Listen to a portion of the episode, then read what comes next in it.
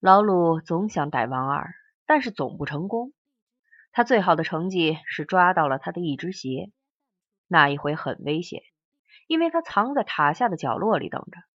等王二看见他，已经很近了，逼得王二只好在车座上一跃而起，抓住了上面的梯道，任凭崭新的自行车哗啦一声摔在地下。就是这样，也差点被他揪住了他的脚脖子，鞋都被他扯掉了。后来，他把这只解放鞋挂在了办公室前面的半截旗杆上，炫耀他的胜利，并且宣布说：“谁来要都不给，非王二自己来拿不可。”但是下班时，他骑着车，一手扶把，一手持长竹竿，一竿就把鞋挑走了。那一次总算是侥幸毫发无伤，连鞋子都没损失。但是王二怕早晚有一天会在铁梯上把嘴撞破。还有别的担心，比方说怕在工厂里骑快车撞到孕妇，当时有好几个大着肚子来上班的等等，所以王二就改为把车子骑到隔壁酒厂，从那边爬墙过来。酒厂和豆腐厂中间还隔了一条胡同，但是还有一条送蒸汽的管子架在半空中，王二就从上面走过来。不好的是，胡同里总有老头子在遛鸟，看到王二就说：“这么大的人了。”寒碜不寒碜？这时王二只好装没听见。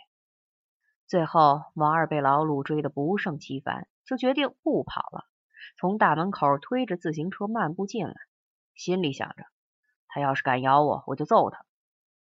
但是打定了这种决心以后，老鲁就再也不来追王二，甚至在大门口面对面的碰上，他也不肯扑过来，而是转过脸去和别人说话。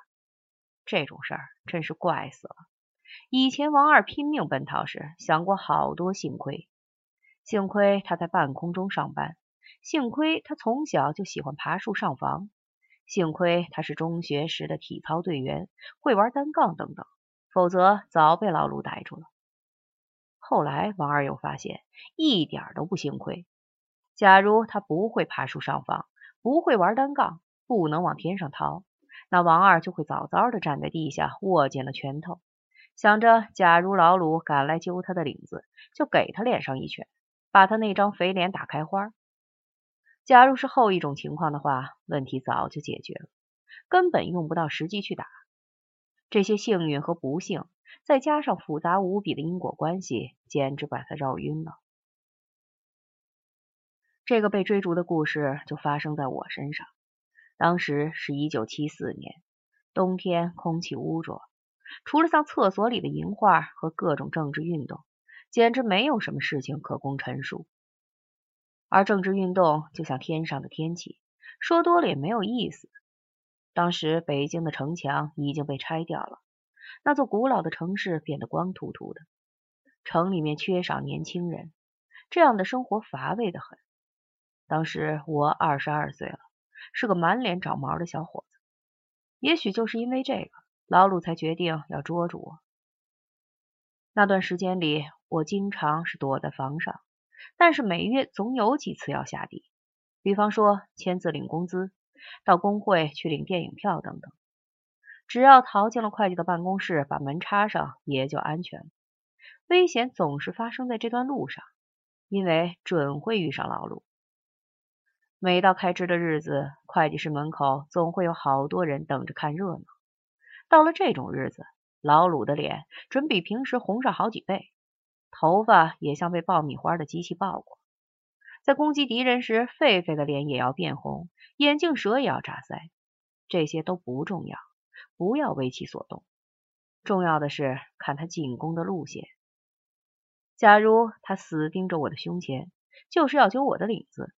假如他眼睛往下看，就是要抱我的腿。不管他要攻哪里，他冲过来时，你也要迎上去。正面相逢的一瞬间，假如他举手来抓领子时，我一矮身，从他肋下爬过去。假如他矮身要抱腿，我就一按他肩膀，用个跳马动作，从他头顶上一个跟头翻过去。那个时候，老鲁抓王二是我们厂的一景，每月固定出现几次。但是这已经是很早以前的事儿了。有关我待过的豆腐厂有好多可补充的地方。它在北京南城的一个小胡同里，虽然那条胡同已经拓宽了，铺上了柏油，但是路边上还有不少破破烂烂的房子。房门开到街面上，窗子上虽然有几块玻璃，但是不要紧的地方，窗格子上还糊着窗户纸。那些房子的地基比街面低，给人异常低矮的印象。房顶上干枯的毛毛草好像就在眼前。我们厂门口立了两个水泥柱子，难看无比，里面有个凶恶无比的老鲁等着捉我。这一切给我一种投错胎转错世的感觉。虽然这一切和别人比起来，也许还不算太糟，但是可以说，我对后来发生的这些事情缺少精神准备。我小的时候可没想到会有这么个堆满了碎煤的院子，里面在倒豆腐，更没想到这里会有个老鲁要咬我。